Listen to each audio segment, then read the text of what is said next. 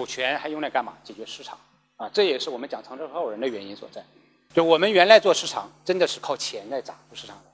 今天的话，我们其实是可以用股权去去拓展我们的市场，而且我认为它是一个真的是一个很好的途径，很好的方法啊，也是让你低成本的去拓展市场啊。如果我们今天坐在这里的各位都是钱花不了了，你可能也不会特别的去考虑股权的问题。就我现在有一百个亿在账上趴着，我还需要去学一下股权重构、城市合伙人吗？不需要。